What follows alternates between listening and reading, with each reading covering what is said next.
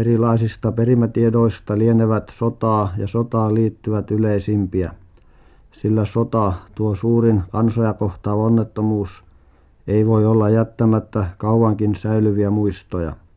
Tosin saattaa, kuten muutakin koskeva muistitieto, muuttua usein aikojen kuluessa enemmän tai vähemmän tarunomaiseksi. Silti saattaa säilyä jopa aivan autenttistakin tietoa, tai voi tutkia tarun ja eri muunnokset kuorittuaan lopulta päätyä historiallisiin tosiasioihin.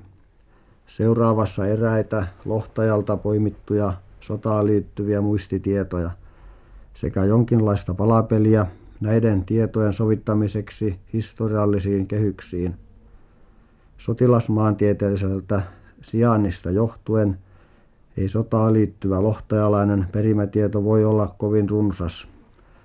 Ehkä kaikkein ratkaisevimmin perimätiedon lohtajalla katkaisee, ainakin supistaa vähiin, se lähes täydellinen väestön vaihtuminen, mikä Lohtajalla aikoinaan tapahtui.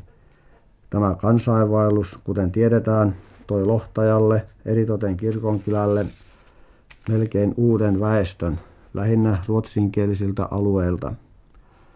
Tässä valossa ymmärrämme, että esim.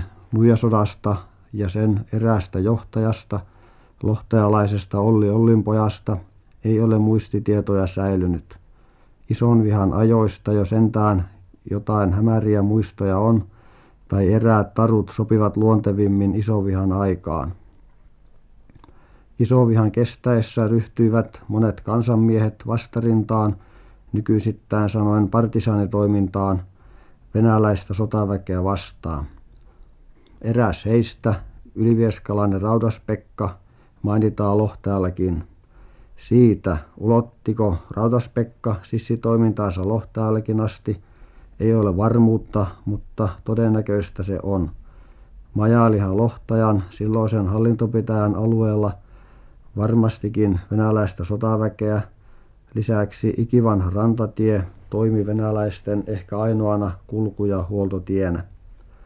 On kertomus, kuinka Raudas-Pekka oli miehinen yllättänyt eräässä saunassa majailevat viholliset. Saunan ovi pönkitettiin kiinni ja sauna pantiin palamaan. Hädissään olivat venäläiset tarjonneet ikkunan kautta rahaa pelastuksekseen. Ottako raha, säästäkö henki, mutta siihen aikaan ei puolin eikä toisin armoa annettu. Toisen kerran Raudas-Pekka pääsi yllättämään vihollisen majapaikan seuraavalla juonella. Rakennus, jossa vihollinen majaili, oli aukealla paikalla ja lisäksi oli katolla vartiomies. Pekka naamioi itsensä kuusenhavuilla puuksi ja lähti pimeän turvin lähestymään vihollismajaa. Vartiomies huomasi kyllä jotain outoa, koska lauleli Maat ylenöö, metä lähenöö, mutta kun jyvälle pääsin, niin lakkasi lintu laulamasta, totesi Pekka jälkeenpäin. Suurlohtajan historian mukaan oli tuohon aikaan varsinaisen lohtajan, eritoten kirkonkylän väestön pääosa paossa Ruotsissa. Rahoja ja esineitä kätkettiin. Kiireestä lähdössä kertovat muun muassa seuraavat ennen sotia tehdyt löydöt. Niin sanotusta kilpipakasta löytyi kaksi kuparikattilaa. Niemelän talojen läheltä kiven alta löytyi huomattava rahakätkö.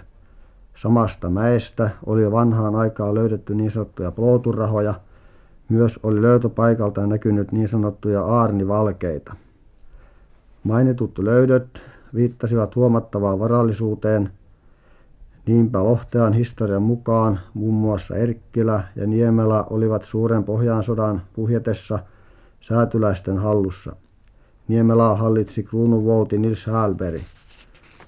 Kun läheskään kaikki eivät palanneet, jäi moni kätkö aina meidän päiviimme löytämättä, löytynevätkö kaikki milloinkaan.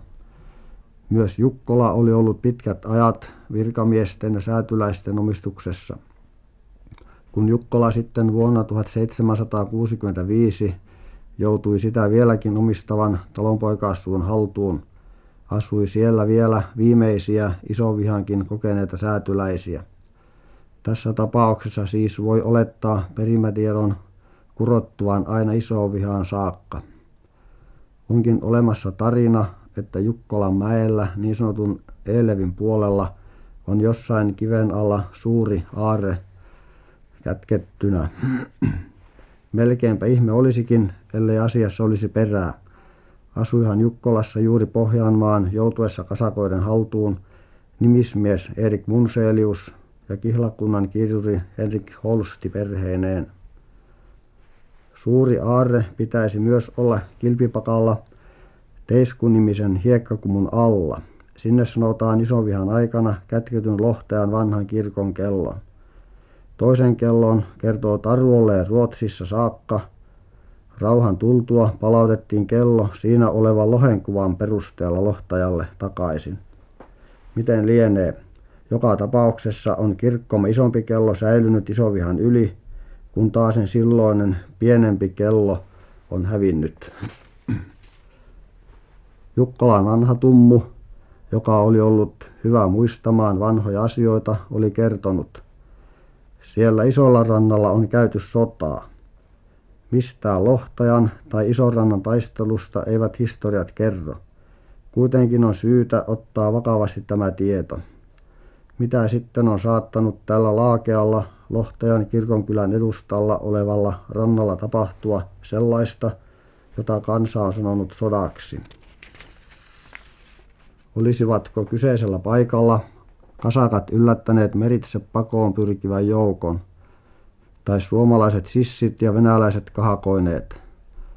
Tällaiseen mahdollisuuteen viittaa muun muassa taru, että Surmapörkkiö-nimisessä paikassa ovat kasakat surmanneet ihmisiä. Todennäköisin selitys lienee kuitenkin tämä. Talvella 1808 kulkivat Venäjän ja Ruotsi-Suomen joukot kahdesti myös Lohtean ohi. Tällöin tuntuu luonnolliselta, että vähänkin aktiivinen komentaja on lähettänyt partioita jäitse Lohteanlahden yli Himankalta Lohtajan puolelle tai etelästä päin Vattajan niemeen. Tällöin syntynyt partiokahakka on voinut kansan suussa muuttua suureksikin taisteluksi. Että jotakin tekemistä sodan kanssa tällä alueella on, todistaa se, että muutama vuosi sitten löysivät IT-miehet Vattajan hiekasta ruotsalaismallisen sotilasmiekan. Vai olisiko tämän miekan taru vähemmän kunniakas? Jonkun Vattajalla piileksyvän käpykaartilaisen pudottama. Vielä pari vuotta sitten kyyhetti Jukkolan mäenkupeella vanha riihi, jossa syyskuun 30. päivänä 1808 oli Jukkolan väki parasta aikaa riihellä. Lohtaan pappilassa oli edellisenä päivänä solmittu Lohtaan aselepo. Tämän 30. päivän aamuna näkee riihiväki, kuinka Kirkonmäen yli alkaa marssia aseet välkkyen venäläistä sotaväkeä. Suomalaiset ovat vetäytyneet Himankalle, Lohtaja jää venäläisille. Iltapäivään ehdittäessä olivat koko kylän pellot olleet täynnä syömään laskettuja hevosia. Olen katsellut edellä mainitun riihen luukusta – josta näkyy juuri Lohtaan mäki ja kuvitellut näkyä, minkä silloiset riihittäjät näkivät.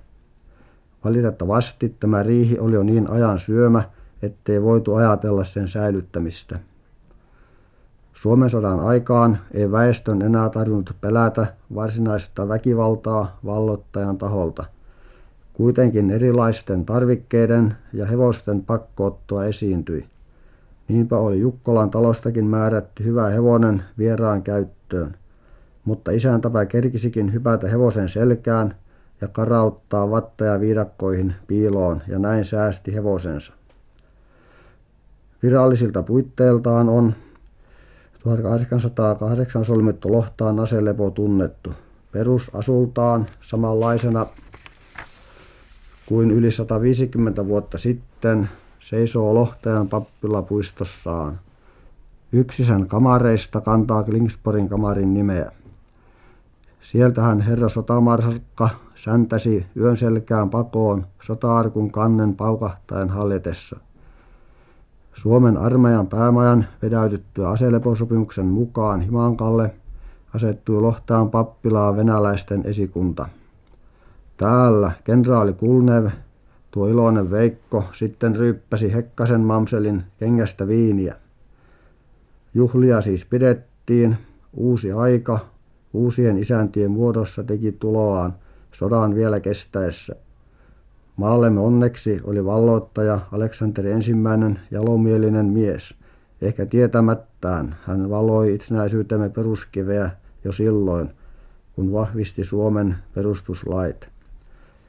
Suorastaan rakastettu oli ollut Aleksanteri II, maaorien vapauttaja, sillä niin kerrotaan hänen kiertäessään maatamme myös tätä Pohjanmaan rantatietä.